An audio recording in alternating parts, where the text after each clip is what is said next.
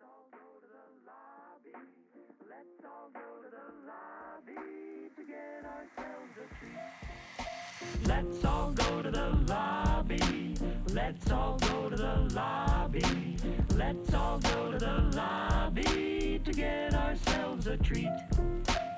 Welcome, ladies and gentlemen, to the not double feature podcast this week. David, what is this new little excursion we're getting ourselves into? Well, I actually recorded an, a uh, little bit of a correction to the episode that we just put out, uh, in which we announced we were going to be watching two movies, one of which that got scrubbed from the internet. Uh, that is in reference to us saying we were going to watch I Know What You Did Last Summer and uh, Well, Urban Legends. yes, the Urban Legends and I Know What You Did Last Summer episode was originally supposed to be Urban Legends Final Cut and this film, A Necessary Death. But A Necessary Death was apparently too obscure for TV. Uh, yeah, we. Well, I really because the original idea for the episode, right? Dean and I were going to choose a couple films that we wanted to watch. Normally, we try to pick things for you guys, uh, you know, newer things, things that can be paired together. But we wanted to do a couple things that we chose that time, and I picked out this movie that I had watched several years ago uh, that I really love, um, as we'll come to find. But I didn't really look up the fact that it was scrubbed from the internet. I watched it on Netflix when it was out, but you know, apparently everybody was just like, "Ah, we don't want this anymore." Yeah, it's kind of weird because um, the only way we were able to figure this out was the week of our podcast recording. We both went to go out to find it, and yeah, you actually have to go on like buy this physical DVD, and I think it's like print to order or something like that because. I could I could not find any place that was streaming this movie. I couldn't find a bootleg. I couldn't find anything about this. Yeah, for anybody who wants to know how weird this is, there's literally an iTunes link to this movie on Google still that is dead. So you can click on it and it'll acknowledge that there was a link on iTunes once, but iTunes doesn't exist anymore, which is also a very weird thing to say out loud. Yeah, that seems kind of awkward, right? Because you would you would think this movie has to exist somewhere. Like somebody's like MySpace has something, has a link to it or whatever. Because granted, this movie was probably obscure when it came out, and I think that's kind of what this little segment's going to be about. You know, all the obscure movies we find in our day to day lives. But- yeah, I mean, we might continue to do obscure things in the future if this works out because it's an interesting little experiment for us. Um, This is the first time we've actually had to record face to face since the coronavirus started. that is true. Dean and I are in the same room right now. Not that you would ever know otherwise, but um, yeah. we're going to be testing a lot of things out today. It's going to be fun on the bun. Yeah. So originally, when we picked this film to watch, it was because we wanted to do a pairing of film school horror movies, right? That's what we picked. Uh, Urban Legends Final Cut, and you picked A Necessary Death. But me being bad, I didn't really catch that this was far more of a drama than a horror film. And that comes pretty clear when the movie starts. But David, let's um, get in. So, where did you see this movie first? Where did you hear about it? Because I had no idea what this movie was before we watched it. So I, I have no idea where I heard about this movie first necessarily. This is a very uh, when I say obscure, it was like not commercially released. It, had its time on Netflix, but I think that really only had to do with the fact that Netflix was searching for shit to put on it in Yeah, 'cause- 2014 or whatever. Oh God, yeah, because this came out in this was released in 08 and Rele- yeah, released in 08. It probably had plenty of time to exist in, you know, the internet. yeah Sphere. forums or wherever people could find it it had it existed obviously on itunes stores or amazon stores at one point where a lot of independent movies probably had to exist to get their sales but i feel like this was something that i heard about strictly because friends of friends were talking about it and i they said it was super trippy and creepy and i was like oh i'll check it out and then one uh, dark and stormy night while I was working a retail job at a skate shop in a nowhere town. Yeah. Um, I put it on my iPhone to get through the shift, and nobody came in the entire shift, and I was able to watch this movie in one sitting, and it kept me glued to the screen the whole time. On the old school iPhone 4. Yeah, it was about as close to like the old movie nerd who had like a little VHS TV uh, as I'll probably ever get to experience. But yeah, this is uh, since watching this movie, it's become one of my favorite cult classics because while I don't know if this is a classic in any sense, it's certainly cultish because for fuck's sake, I could not find anybody who had talked about this film on the internet for like three years. That was like the weirdest thing for me because I tried to do a little bit of research on these movies before I watch them, and oh my god, I was fucking at a loss for anything. I couldn't get a review. I couldn't get. Uh, usually, even with really obscure movies, you get like a, a random guy on YouTube talking about it. But I think we're going to be the first people anywhere to record a podcast about A Necessary Death. Yeah, and you know, I could, I- I'd be interested to deep, dive deeper and see what people have said about this. I think it deserves to have more things said about it. It did, does have an AFI Audience Award. That's pretty high praise because AFI, you know, that's a pretty significant fest, festival. Um, I'll actually, I'm holding the physical DVD box in my hand right here, which I had to order a sealed copy of off of eBay. off of eBay. It wasn't even Amazon. Exactly. You know, I have no no clue if this is a new print because it is copyright 2012. I have no idea if it was something that they've had since the movie was last printed. Um, let me read the back of the box here, though, in lieu of log lines this week. Yeah. Um, let's see. We have in quotes here documentary filmmaker looking for suicidal individual to follow from first preparation to final act. Cut from 142 vide- videotapes, a necessary death sheds light on the tragedy that followed this infam- infamous internet ad. Shocking audiences around the globe, the film witnesses the making of a complex crime in chilling detail and stands as a fascinating tale of ambition, manipulation, and intrigue. Yeah, that's kind of a, a lot in in that little back of the box blurb. So to I guess sum it up a little bit is we're about to we watched a movie about a really narcissistic director watching a guy try and commit suicide. Yeah, that's actually a really good way to put it. Um, so, you know, I'll preface this by saying a lot of you are probably not going to have watched this movie when we are talking about it. It's more of you'll be able to go online and find clips or, the trailer. you know, like we said, maybe there are people talking about it. The trailer, yeah. If you can get a hold of a copy of it, watch it before. But this is the only episode I think in our history where we're actually going to have to put up spoilers. Yeah, because we're gonna just go all in on this. Usually we talk about spoilers in our movies, but most of the movies we've talked about are generally either really easily accessible, where most of the audience have seen it, or they're kind of old enough to where you can kind of guess the ending because it's been around so long. This one though is going in blind. So I yeah. guess let's talk a little bit about how this movie um, works. I guess. Yeah, so the the mo- mode of the movie for its driving is uh, it's shot on, like it says, a bunch of kind of documentary style videotapes and digital cards.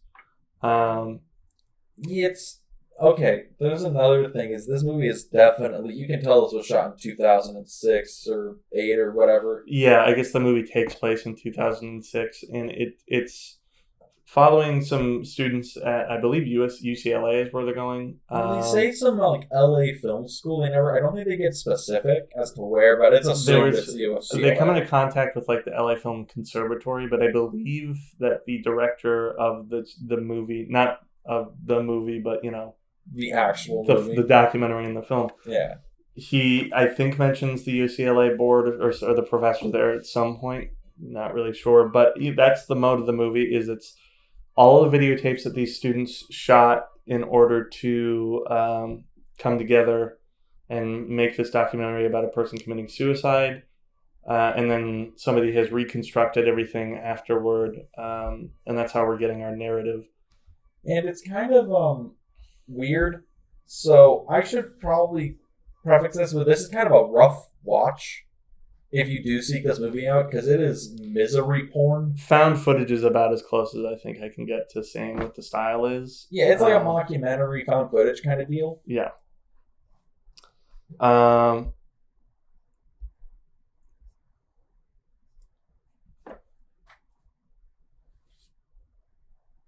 No, I've lost my train of thought. you lost your train of thought. Don't worry, I'll get back on the train.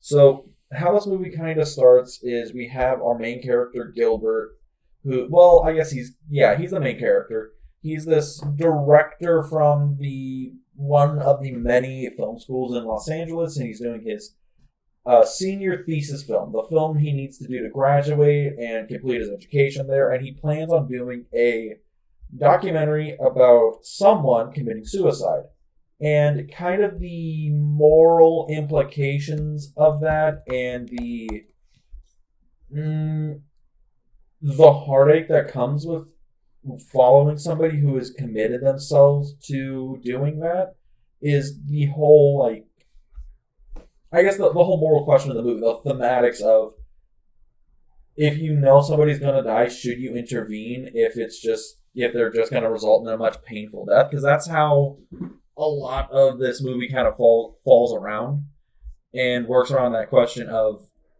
hey, we found a guy who's gonna die terminally and he's going to die anyway. There's nothing he or anyone can do about it, and he wants to end his life. Now, we could stop him, but that just means he's going to die very painfully instead of ending it on his own terms, and that's kind of the setup for his documentary. But oh my god, the opening of this movie I, tries to set it up like a comedy, real quick. Yeah, so there's an interesting bit. Um, the, if we're going back to like that tone problem, Yeah, which I think is probably where a lot of people are going to have questions. questions though, I honestly am a little bit impressed that if what they were going for was students put this together or immature filmmakers put this Mhm. together, immature in, in a tactical sense, strictly not Yeah, on anybody's character essentially. Yeah, Uh, they did a really good job at na- nailing like the imperfections of that student filmmaking. Um, yeah. This this film definitely feels like it's meant to be shot by somebody who's getting out of film school and probably wouldn't have passed, kind of thing. Because this movie looks rough. It looks real rough. Yeah, there's a lot of um, how would I put it? Smudged lenses, shaky camera work, poor lighting, Everything is overexposed or underexposed. Yeah, and more or less that works because everything is so they capture everything, everything in these people's lives that are that are going on, Hmm. and that actually comes al- along well. I think they cut together a lot. I am firmly uh, impressed with the way they cut together a lot of that dialogue, that documentary di- style dialogue. That's like we're interviewing this person and this person, and we cut those interviews together to make a through line of the Mhm. narrative through it. Um, that was I, I for me. I'd be very interested to see what the script looked like because it's very It feels to me that the script for this more was probably more like an outline. It feels like there's a lot of improv in this in this movie. which is but that's that's I guess what I'm surprised by because it's like if this was all if or majority was improv. A lot of that was serendipitously put together. I mean, that's incredible. A little Yeah. bit, maybe because like the specific. I think it gets down to you can't come up with like specific details to say in the the dialogue without writing the dialogue. I guess. I mean, really. Uh, but you know, um, I don't know. I, I guess that's why I wish there was more on this movie because it's it, it always baffles me like the plot versus the mode, making it like how it really, really, really, really makes me want to know how they made this. Um, That is probably going to be the biggest thing that you're going to be stuck on is how did they make this movie? Because it seems so. It's like an amateur production with a very masterful like use of story, and you know let's let's just dive into the plot so we can get some of this stuff out of the way. So I we already went over us meeting Gilbert, and he's the director, the and he has this auteur complex about him, which is kind of weird because he's I don't know. He has this kind of auteur complex, and he's looking to make this documentary about somebody committing suicide, following him from beginning to end. He is joined by Valerie, who is the sound person, and then Michael, who is the cinematographer, and Daniel, who's actually working the camera. He's the one who's recording everything at all times. Yeah. And he's not sure if he's going to get approval, but he kind of just jumps in head first because he thinks it's going to be a great film. And he has this idealized kind of thoughts of, oh, no matter what I do, it's going to be perfect. I just need to find a subject, which I think that's the first plot point where it's questionable is how many suicidal people want you to follow them around for a month? Yeah, it's like how would I put it? The film makes this really interesting use of the whole what if style of storytelling, and they bring up a lot of questions in its its setup. Um, they have a scene specifically where they- they're interviewing each subject, and you get to hear different stories about like why different people might be deciding to commit suicide, and then these these children show up, right? Um, you know, a pair of sisters who apparently going to be doing it in an attempt to like com- get revenge on their parents. I guess is how you would put it.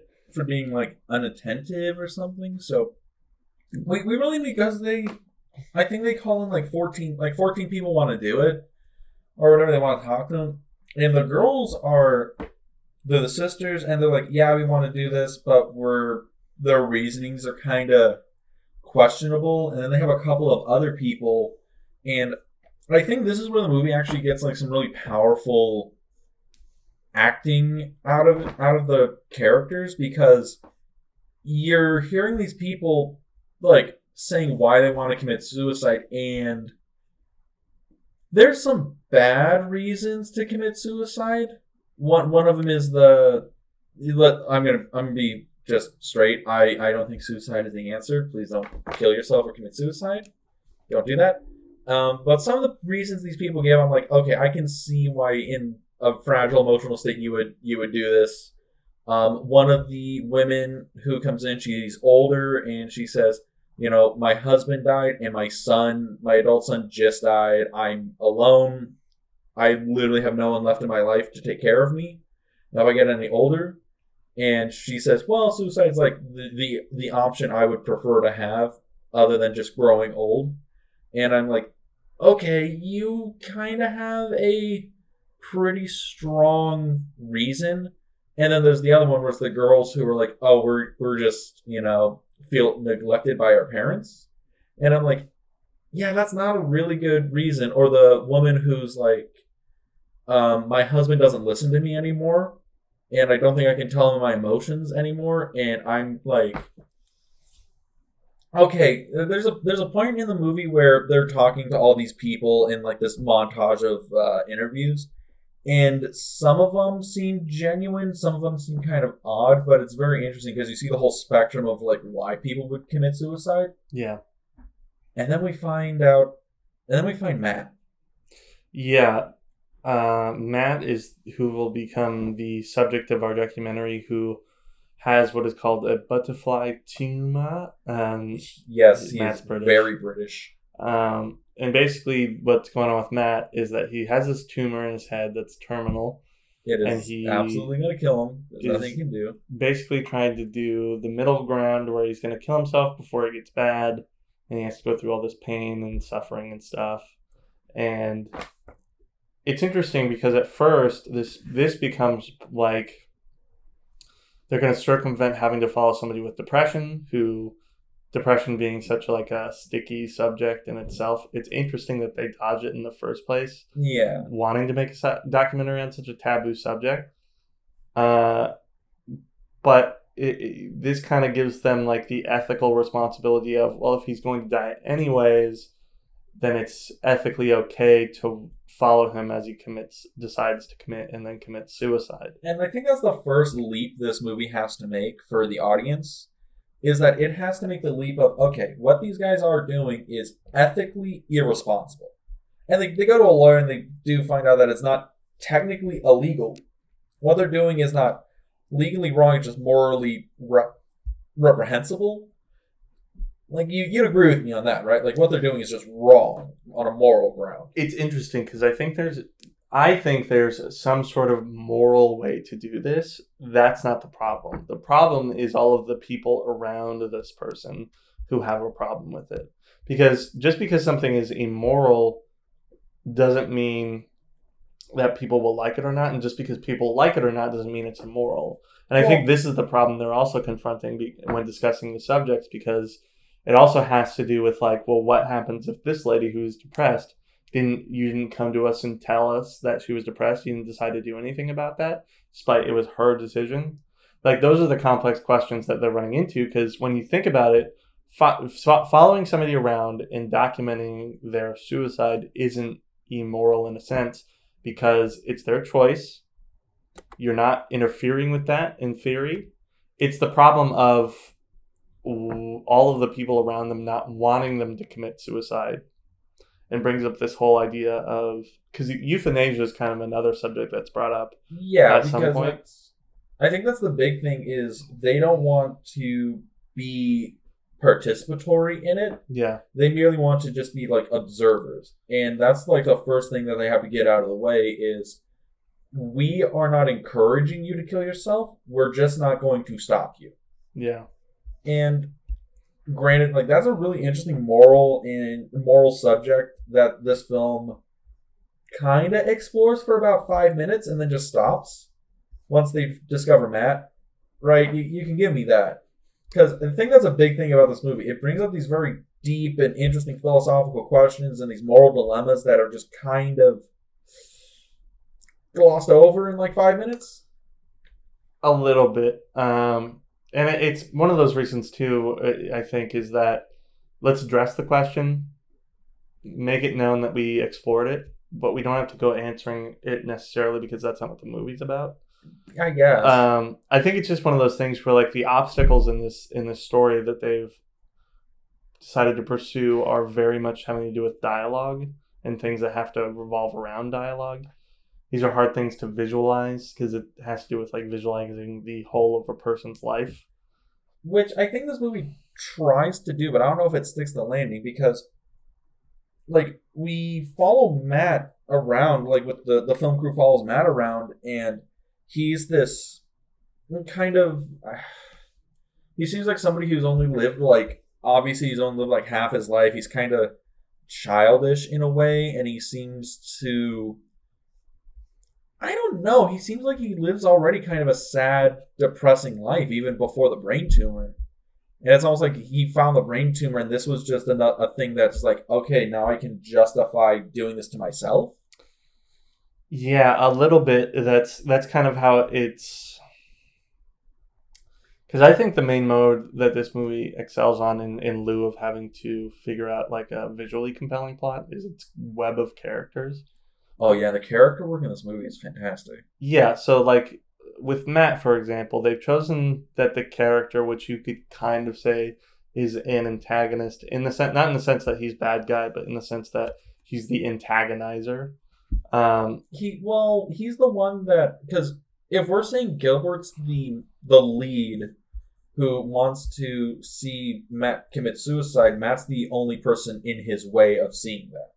Exactly. So that's that's what I kind of mean is like, while it's not apparent in the beginning, the next part of the film, he, he's definitely the person who will antagonize Yeah. the director of the film. Um, the point being that they've chosen an interesting way to show that in their subject, guy who is technically going to die anyway, but it's more complicated than that, Mhm. as we'll come to find. Uh, then, like the whole slew of characters that come in around that. For example, again, another interesting thing that comes up in the interview scene is the guy who's like thinks this is a sick idea and like basically comes to chew out the director. in Yeah. We get this scene where this um, really angry truck driver looking dude shows up to basically yell at Gilbert. He just uh, looks like him a sicko. Yeah, he looks like the kind of guy who's like his daughter committed suicide or something, and he's like, "This is a sick idea." You're, or, I don't know, you know, it's like somebody who it's uh, it's going back to addressing that so, sort of. This is going to affect people, and this guy's obviously been affected, so that's why he's so angry about it. which is a thing where it's like the these so do you think what Gilbert, Valerie, Michael, and Daniel, the, the film crew, do you think they are in the moral right to do this to Matt? To follow him around, to become a part of his life, to attach themselves to him in this way, only for the There's- ultimate fact of them dying. there's the crux of it, right? I think it's morally okay. I don't know about moral right and wrong. I think it's morally okay to go around documenting this because it's no different from any other documentary that goes around. It's like, oh, we're making a documentary on.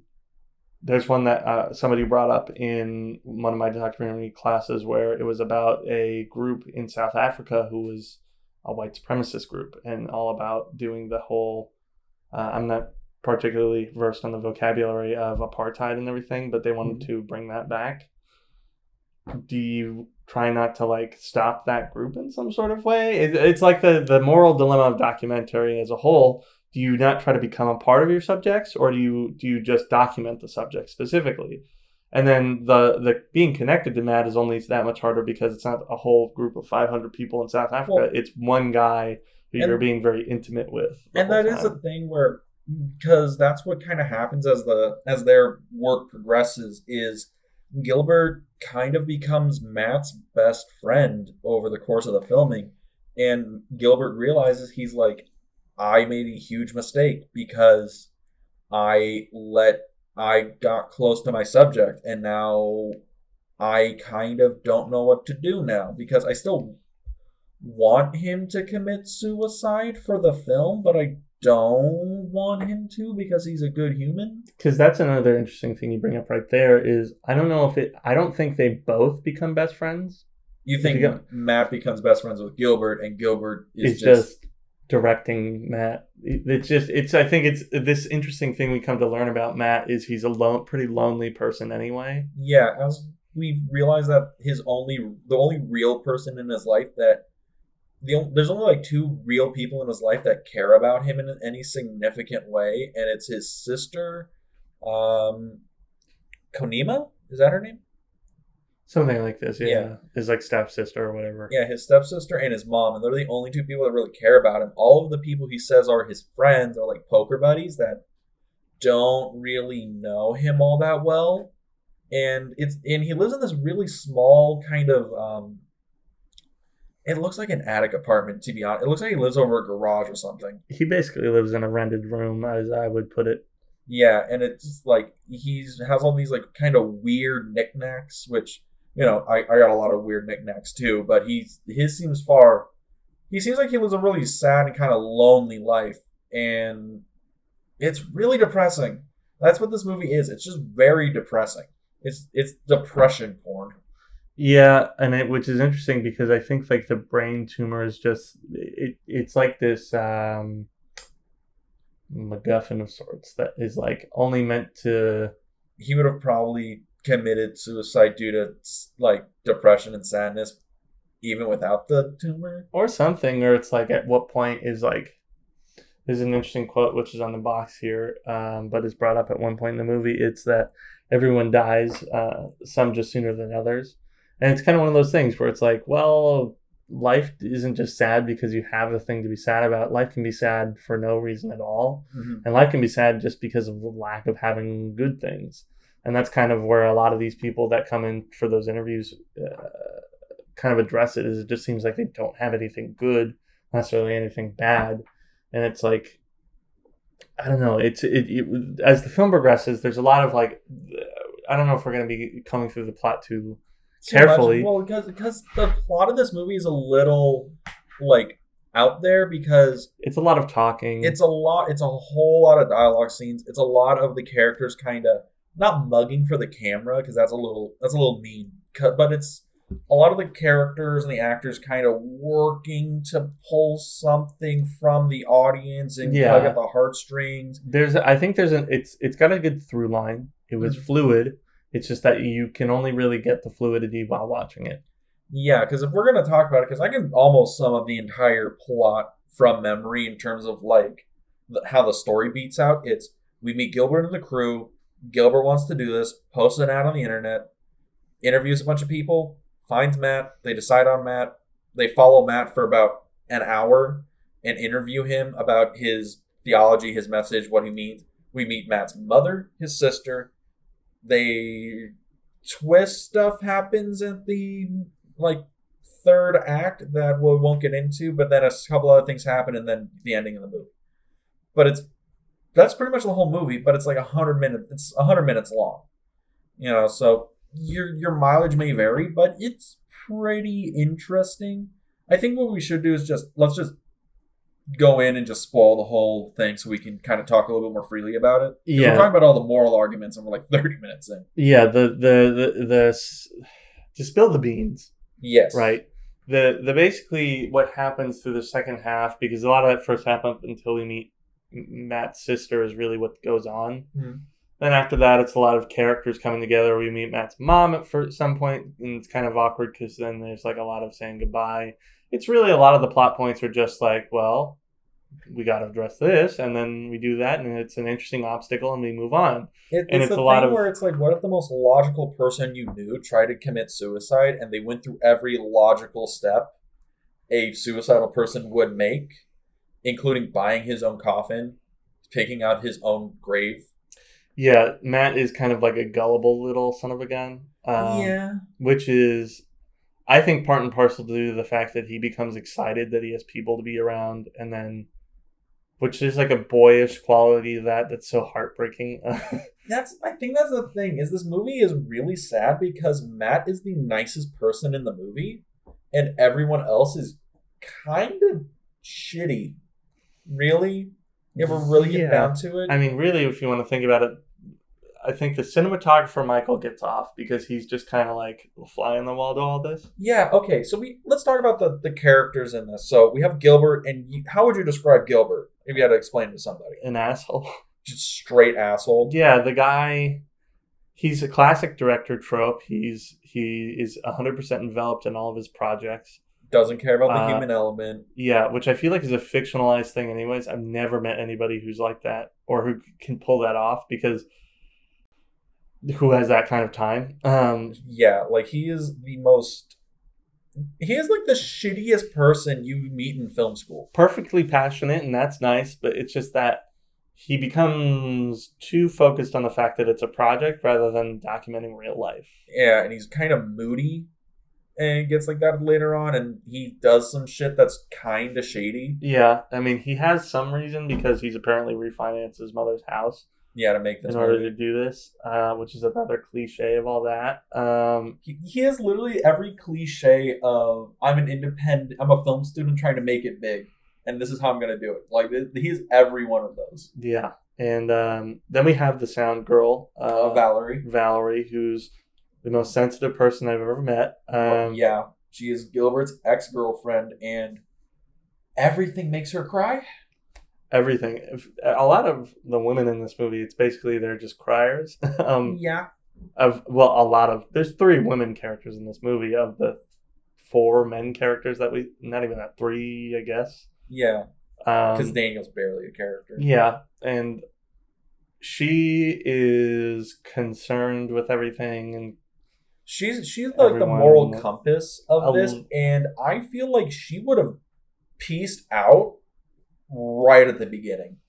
I feel like it, moral compass isn't a good way to put. I would. It's more like moral boo boo. She's very. she yeah, she's like, what we're doing is wrong. Like There's I like a motherly quality to it. Hmm? You know, there's like a motherly quality to it where she feels like she needs to make it better. Yeah, and it's like it's okay. That's the here's the thing about Valerie as a character that it just gets at me because throughout the movie she's like, oh my god, I can't believe we're doing this. Oh my god, like I Matt's a cool guy. He's a friend. I can't I can't see him do this anymore. And she just keeps rolling with it. She does. There's no point where she's like, we have to stop this. This is wrong, or I walk. There's never that moment in the movie.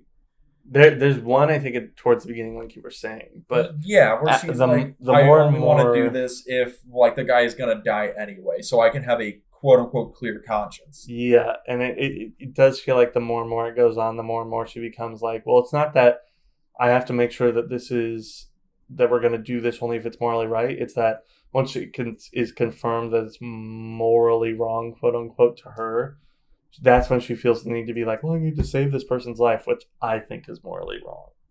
Really? I think that's Because think about it. You had no idea who this guy was beforehand. And then once you know, it sucks because Gilbert brings this up, and it, but it's actually a good point. The only reason that you care about him up to this point is because you know that he's like in pain and that you want to not have that on your conscience. So it's kind of like you only start go- do you only start going out with him because you want to help him feel better? Well, she does. Well, that's exactly what she does, and that's why I think Yeah. she is. She is the hypocrite of the movie because, so at the the big kind of twisty thing is near the end of the movie. I guess like the third act or the midpoint. We find out that Matt decides that he's not going to commit suicide because he's fallen in love with Valerie, and Valerie decides to date him, and she kind of gives him a new lease on life. But Valerie basically tells him, "Yeah, no, I'm only doing this so he doesn't kill himself." She's like, I don't love him. I like him. I care for him, but I don't love him. I just want him to live. And Gilbert says to him, says to her that, but he made this decision because he does not want to live in pain. And all you're doing is you're going to prolong his life so he dies a very painful death. What you're doing is wrong. And she's like, but I'm but I'm not. I'm keeping him alive so he can experience some hope in his life before he goes. And that's like that moral dilemma. This movie keeps bringing up like, here's a moral dilemma. Think about it. Ponder it over. We're not going to answer it. It's up to you. Roller coaster of emotions. Yeah, I will say the one thing that I do come out with at the end of all this is that watching this all, it's just undeniable to at this point to realize that like accepting suicide is inhuman. And as much as you say, because we agree again, suicide is not the answer. Don't kill yourself. People love you. In the first person, though, it's hard to acknowledge that at some point it might be right for somebody to do in their mind. Talking about perception, not talking about actual. Oh yeah, yeah. Like the, in the thing of like character and argument, like that's the thing. There's a lot of stories where you can get a lot of things out of this like concept of people who are like, "Oh, my life is tragic," all this other stuff. Suicide's the only option. You develop and you view them through that lens, and you follow them through an arc and a story. And that's something where it's like, no, you can get a lot of narrative and philosophical ideas from it. But you know, then again, this this is a movie, and I think that's kind of Michael's thing. Because Michael is the cinematographer and he is kind of just along for the ride, really. And his whole deal is I don't know how to morally judge this. And that's like Michael's whole thing. Because do you ever get a good line as to if Michael accepts this or disavows it? Yes and no. I think there's a lot of emotional reaction in which he he's like he instead of Va- um, Val- Valerie being the moral commentator on it, he's more of like the technical commentator on it. Speaking strictly in filmmaking sense, like he needs to find work. He want he wants to continue to do the work, but he knows that this is an it seems seemingly is a tough subject that doesn't feel right for him, and he continues to do it partially because he, there's a connection formed with Matt, and it's partially because he doesn't want to quit, just like uh, Gilbert. And I feel like for him, he he continually tries to justify in the film. It's like, well, I'm just third party to all of this. You know, this isn't my dealing, and I'm just here to do my job. Hmm. Uh, whereas there's plenty of times in which, especially in the ending, he is emotionally attached to what's going on in this. Um, Yeah, it's it's kind of weird because I think every person in this movie is symbolic of something else.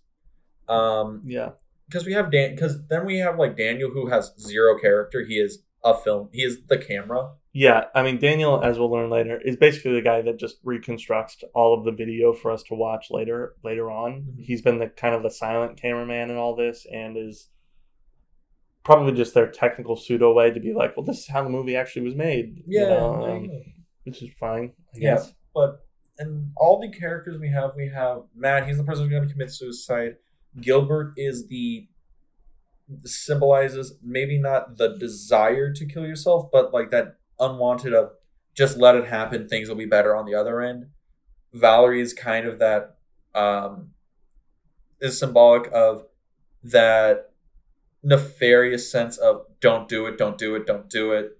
it'll be painful to live, but you don't don't do it. There's hope, and Matt's kind of that go with the flow emotional response, and uh, Konima is like symbolic of like that family where it's like this is what you're gonna leave behind, and it's it's really interesting because the whole movie is just this tirade of emotions and morality and pain and sadness. Again, I'm gonna say the third time or fifth time or whatever.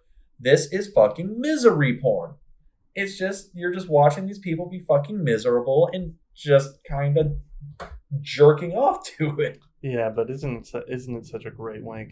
Um, because yes, it's a great, so- it's a great wank. and this gets up to the really biggest spoiler again if you listened up to this point and really again unless you've seen this movie in which case um, you found the right podcast but right, you if go. you haven't uh, this kind of gets up to the end of the movie right we've gone through all the misery of answering all the questions and now it comes down to like the the gilbert valerie matt love triangle that has really hurt the project and is compromising everybody's life um, yeah. So what happens is Valerie becomes Matt's girlfriend, and Matt decides he's not going to kill himself. He's just going to live his last like six ish months of life left and just die naturally because he wants to live that life with Valerie.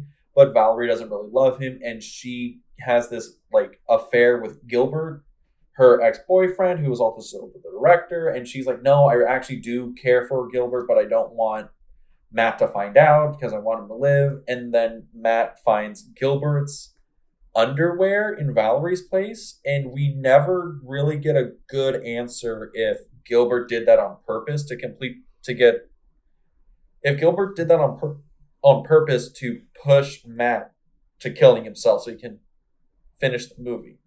I mean, i think it's it's it's never made clear. It's assumed like you assume it because Gilbert's kind of that nefarious, malicious kind of person, but you don't know if it's like did he did he actually was that his plan from the start? Was it an actual accident? Was it you know, he kind of did it, but that he didn't really know it was going to happen. Like you you never really know.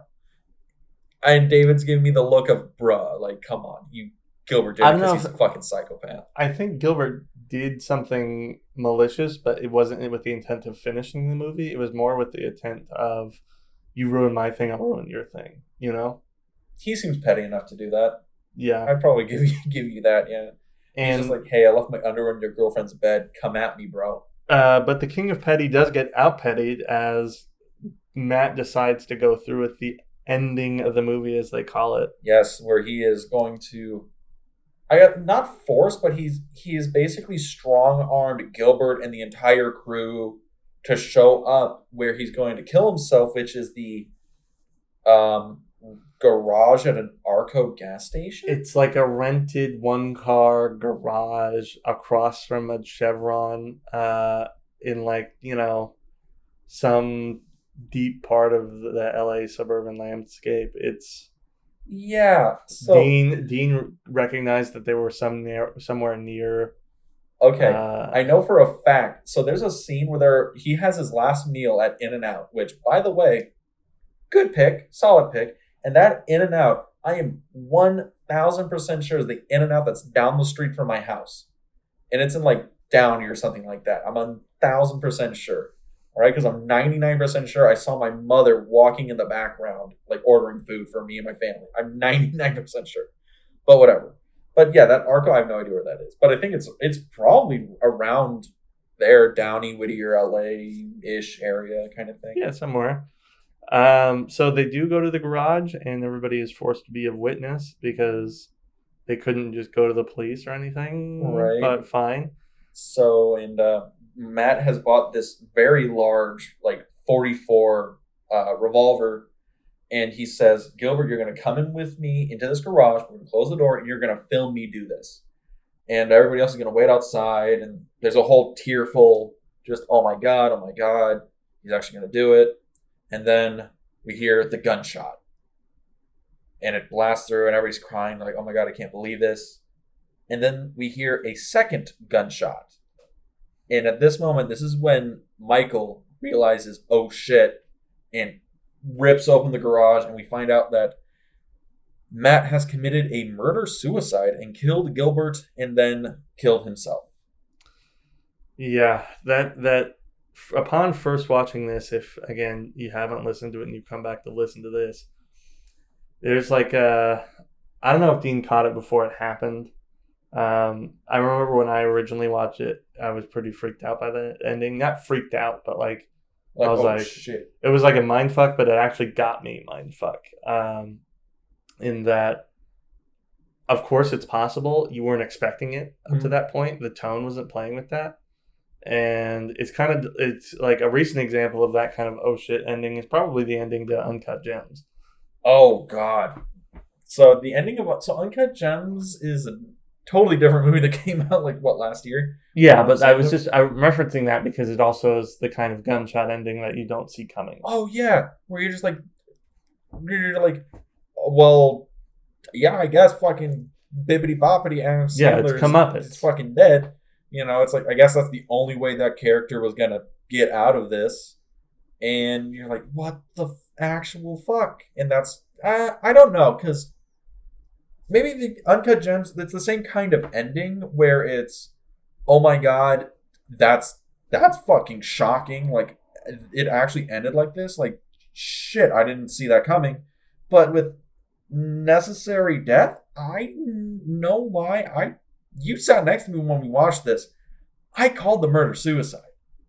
Okay. I called it. I want to want to say that. I don't remember you saying it out loud. What? I fuck you. You sat next to me. I don't know. I, I don't remember you saying. I okay. Here's what I think I do remember you saying. I think I remember you saying some iteration of it, right?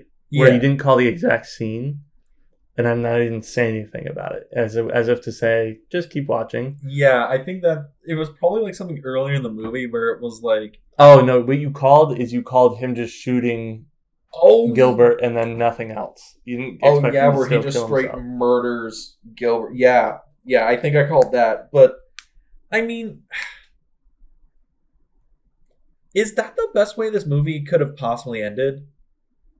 I think it might have been. I think so because this. I think obviously, if anybody's watching it, is a tragedy.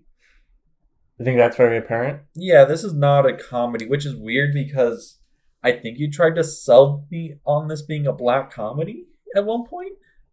I think the way it was explained to you came off as it was some sort of like thriller, Yeah. Um, which was not my intention originally. I it, I remember, and I would explain this to you after we finished watching it today. Is like I got creepy vibes from this movie. That's the kind of thing I was going for. This movie is kind of creepy in the way it, like it makes your skin crawl. It's, yeah, because it's so voyeuristic, and you're following around this guy's life and his last few days, and it's just so off-putting. And the people And the you're fa- following is just so gross. Yeah, and the documentary styling is very like raw.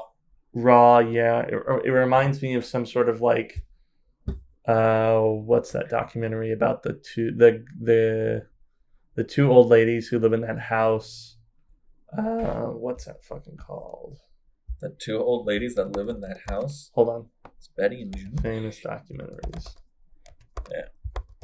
I don't know. It's just.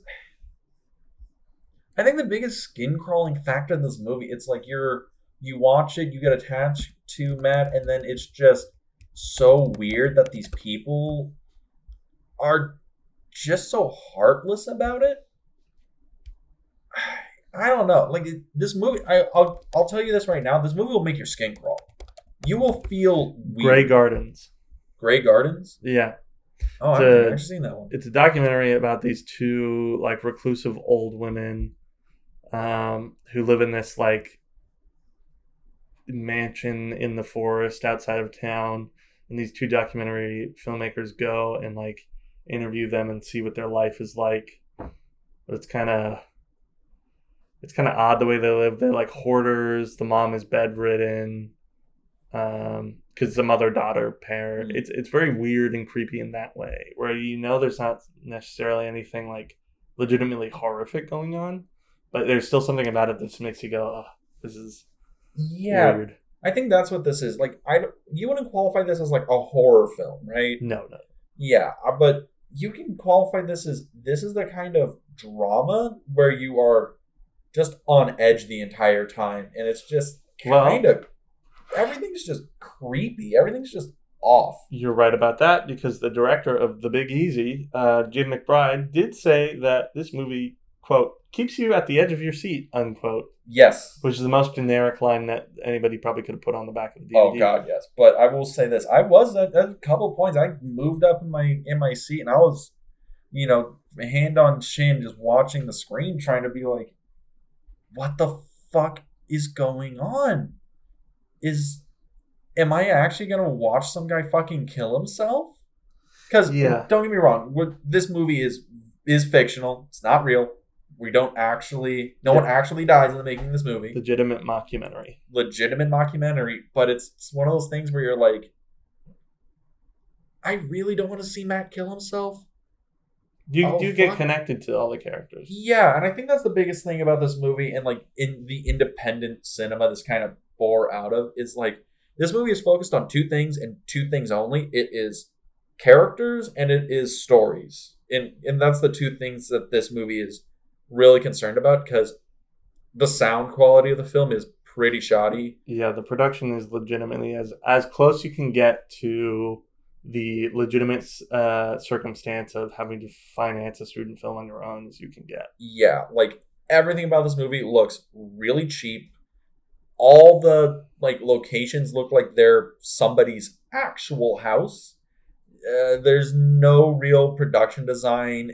This entire movie feels like these, I don't know, five or six people who are actually behind the camera filming were like, hey, fuck it, we're gonna go film at all of our houses and like a high school somewhere, and then we're just gonna cut a movie together and that's how it feels and then the but the characters in the story just really fucking work. And it's fucking weird. Like so if you really want to watch a movie where everything about it looks like complete dog shit on the surface but right below that it's just fucking chef's kiss great then this is kind of that movie. It deals with a lot of like philosophical stuff a lot of themes a lot of you know high-minded intellectual stuff and it's backed by really good characters, really solid performance, and a pretty good story. Just, You know, with all things considered, where it's you know we bring up Well more philosophical, yeah, Well- fleshed out. Yeah, that's probably the better way to put it because I'm still kind of salty that this movie is ninety percent. Man, we're gonna hit you with this big philosophical question: suicide, voyeurism. What is you know your responsibility to helping somebody? But we're only gonna be on that for five minutes, and you figure it out on your own because fuck you, we don't got the time to answer it. Woo! Yeah, and I Roller think coaster of emotions. I do think that's part of the mode of mockumentary is they couldn't put together scenes in which things happen until the the underwear incident. Uh, they couldn't really Yeah. put together a actual plot point in order for it to really be anything other than a documentary on screen. That's another thing where it's like the there's it never feels like a fake movie until that point when we get the underwear because then it starts feeling like okay okay you guys are you guys are making this up now A little there's bit. some bullshit here because they they played Yeah. so straight for like so long in the movie obviously the concept of finding a suicidal person who's willing to let you follow him around for like three months It would never work. In Never real life, happen. it would never work. never I feel like it might be able to come off in some sort of way, but it would run into so many problems. But there are documentaries that are coming out right now that I think are running into similar ethical problems and that are not ethical problems, I should say, but are problems with production that would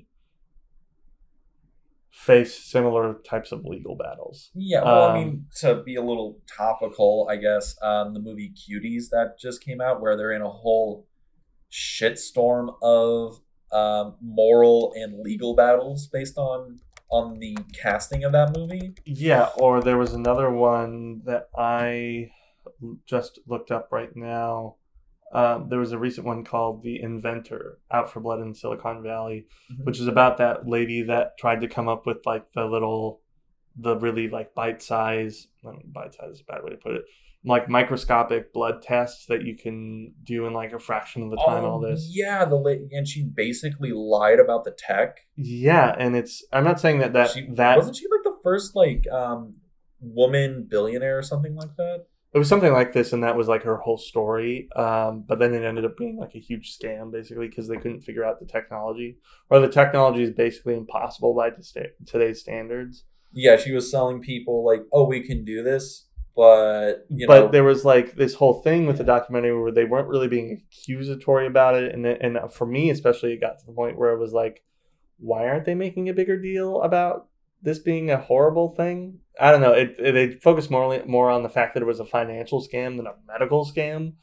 Uh, but there are all kinds of these types of documentaries that run into these moralistic, Yeah, kind of questions, the interesting wrong. things. There's Yeah. there's actually a really good documentary series on Netflix right now that I've told Dean about, um, Unwell, Mhm. where all the episodes are about following these like fringe movements that are going on, like the the essential oils, the drinking breast milk in order to get healthy, Oh, the uh, the tantra stuff. There's, but you know, the one that strikes me the most is the essential oil thing and how it's like, how is it not, how is it morally possible for us to follow this, but not also refute it in any clear way? It does feel a little yeah, wrong. Not to say like this is not medically. viable or Uh, good. Well, uh, yeah, yeah. I guess uh, for lack of a better term, I- there's a lot. This is a thing that comes up a lot. Eh, Or the Fyre Festival documentary. Let's go back to that one. I mean, oh God, that one was basically let's figure out what's going on in the mind of this guy who's a total piece of shit. well, at least with the Fyre Festival documentary, they make him out to be the, the a fucking villain. They just But then they put him on screen and give him all this screen time. You know, you, you on- see what yeah, I mean? they rev- like yeah, they revel in his bullshit. That's the thing. That's like the thing where it's like for documentaries like Fyre Festival, it's like they have their cake and eat it too. Where it's, you know, hey, we're gonna demonize this guy who is, you know, terrible. He ruined all these people's lives, all this money, but we're gonna revel in the crazy, um, like insanity that this guy's life kind of pulled around. Actually, a better example is Tiger King. Like that's probably the perfect example. Okay, yeah, actually, Tiger a King is a perfect example of like the issue with necessary death. So unnecessary death, its issue is this movie is its whole thing is what is the moral argument when you're seeing somebody, you know, do something fucking terrible? Do you stop it? And Tiger King is literally, hey, so we followed this fucking terrible human being around while he killed animals and abused animals and all this other stuff but we're gonna revel in that and just kind of follow him around and just be along for the ride of this crazy fucking redneck. And that's the thing, like Necessary Death is trying to be granted, Necessary Death predates all those fucking movies we just listed by fucking Yeah. years. But I think Necessary Death is a weird commentary on those kind of documentaries now, where it's like it's almost like that extreme sense where we're gonna follow this very eccentric kind of person as they're going to do this really horrible thing and the documentary crew who has to kind of morally justify it to themselves to keep going Yeah. I know this isn't the circumstance of the movie because the director, uh, Daniel Stamm, who's actually the guy, you know, he, he's the character in the movie. They all use their names. Mhm. He's a European director who he made this film when he was about 30. Uh, so he wasn't going to UCLA or anything like that. Yeah, but it feels very much like what would happen if you brought this direct this documentary idea up in class. Your professor said, "Oh no fucking way, are you doing that?" And yeah then they were like, "Can I make that my narrative film?" And then they would be like, "That's actually a good idea. Go for it." This feels like the result of that. yeah it's one of those things where it's like hey i have this really good like idea for a doc and yeah fucking jesus christ that movie's this movie is fucking weird really fucking weird Yeah, but worth a watch. very I mean, much worth a watch If, I mean, if if there's anything else I can in kind of wrap up this discussion on it is is I think this is a really good find for people who are in film school who need inspiration to get uh, if you if you feel like you Hmm. can't figure out the equipment if you can't figure out the visually appealing story this is an example of a story that doesn't need a you know what they always tell you it's not about the equipment it's about the story and this is about the story it's not about everything else involved with the filmmaking with that, I will agree with you. So this movie is very, very good at showing you you can do a lot with a fucking ham sandwich budget Yeah. where it's you if you focus on the characters, if you focus on the performances, and you focus on your story, you can get a lot of fucking mileage out of that.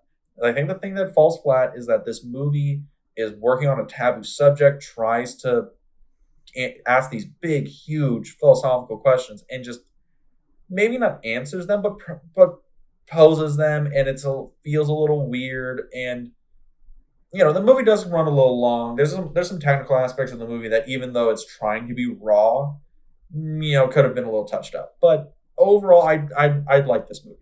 Yeah. if you had a so if you had to rank this movie i guess well i know you hate doing the whole star system ranking system or whatever for for movies but for those out there since we're only doing one movie we're not comparing it to anything else how would you rank this movie? Say one out of ten. I'd give it a solid eight. solid eight? Yeah, I mean, like you said, it's not it's not the sexiest movie ever, but it's still for the what it can pull off with just the story element and like a group of people making the movie. And in I mean, really, when you think about it, there were five people that were a part of the production. yeah Pretty damn good. Pretty damn good. Got me to buy a ten dollar DVD copy off of eBay. So You you would say this movie is definitely worth ten bucks from eBay?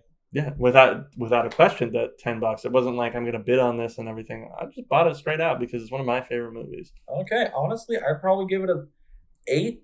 Eight feels like a good place this would sit. Very good, well acted, has a lot of potential. Maybe not reaches for maybe not reaches and hits the mark and everything, but goddamn, it's it's a good display of what it's like to shoot for the stars. Like big class for this, solid eight film. Yeah. Ah, well, I think that rounds us out on our first episode of uh, Too Obscure for TV. Yeah, of the indie movie power hour or whatever We're ever gonna figure out what this is called. whatever this mistake episode is gonna be. Yeah, the Uh, catch up episode. Yeah, I mean, uh, in the future we will, uh, I'm sure, try to research our selections a little more. Yeah, Um, I already know one movie that's gonna be too obscure for us to ever find. yeah, and that's the point. Is we might come back and do these extra episodes every now and again and try and figure out a way to get the movie to you guys. That was something I mentioned in the correction. I'm going to see if there's a way I can Link the link the movie. something some somewhere um but you know uh until that time that has been our little correction episode um that'll be coming out in this lovely uh, spooky month of october and now this is something that you have that's not so much fake scary but oh it's real life scary It is a little real life scary. um All right, everybody. I guess that's uh, where we call it quits for tonight. yeah um extra episode details i don't think we need to go over the normal letterhead you all know if you're a listener who's listening to the extra episode you know where to find us um Oh, yeah. Cool. Follow us on the Future Podcast. Give us money, and uh, yeah, yeah check out the next episode coming out uh which should be we'll figure out when to drop this this isn't a part of our regular schedule so you'll see it when it when you you'll, see you'll it see when you see it. All right, everybody. Before we ramble on for any longer, peace. Good night. Good luck. Suicide's not the answer. yes Go watch some fucking movies and have some fun. all right Peace. peace